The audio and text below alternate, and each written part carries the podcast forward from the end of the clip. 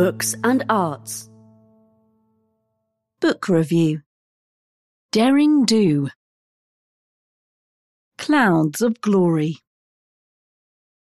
The Moth and the Mountain by Ed Caesar In May 1933, Maurice Wilson, a First World War veteran, took off from Stag Lane Aerodrome in North London.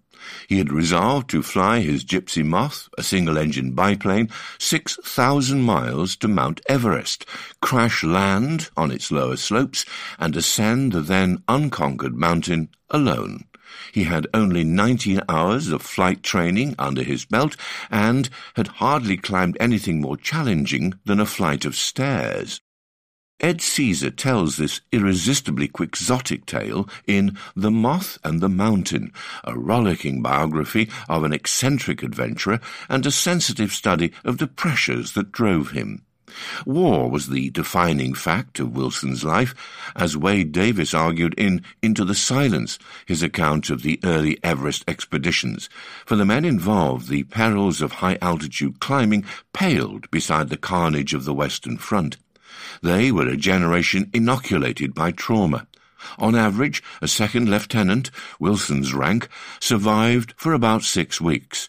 His battalion lost over 400 men in a single night. At 20, he won the Military Cross for bravery, but was shot in 1918 and repatriated.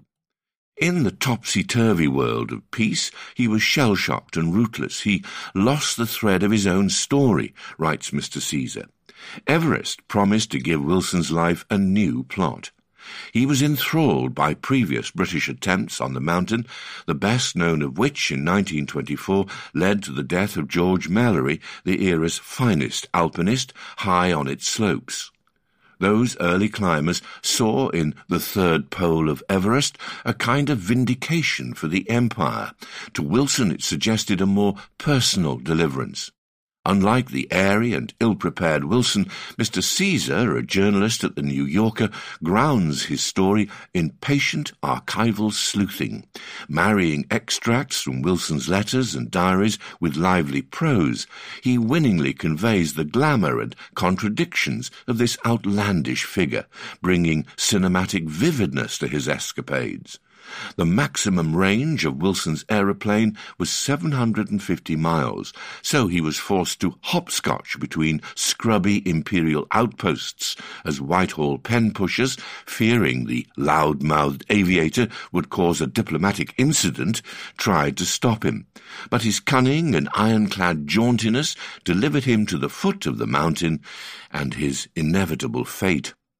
Despite these enticing details, Wilson's motivations remain obscure. As Mr. Caesar admits, the slippery rock face of his life shrugs off the most agile biographer.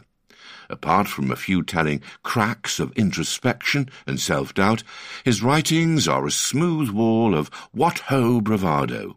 Evidently he was damaged by his military service, but the deeper principles which guided him are a blur. Mr. Caesar tentatively points to the influence of esoteric religious beliefs that flourished in the turbulence of the post-war era. An unusual relationship with a married woman, Enid Evans, was clearly important too. He even touches on the somewhat shaky rumours that Wilson was a secret transvestite. Yet these speculations bring readers no closer to the man himself. You imagine, you can almost see Mr. Caesar increasingly resorts to these hopeful conjectures. Sometimes Wilson seems distant and ancient, he writes towards the end. At others, he is so close that you can hear him. Hypothermic and huddling in a tent blasted by icy winds, Wilson signed off his final letter with a characteristic Cheerio.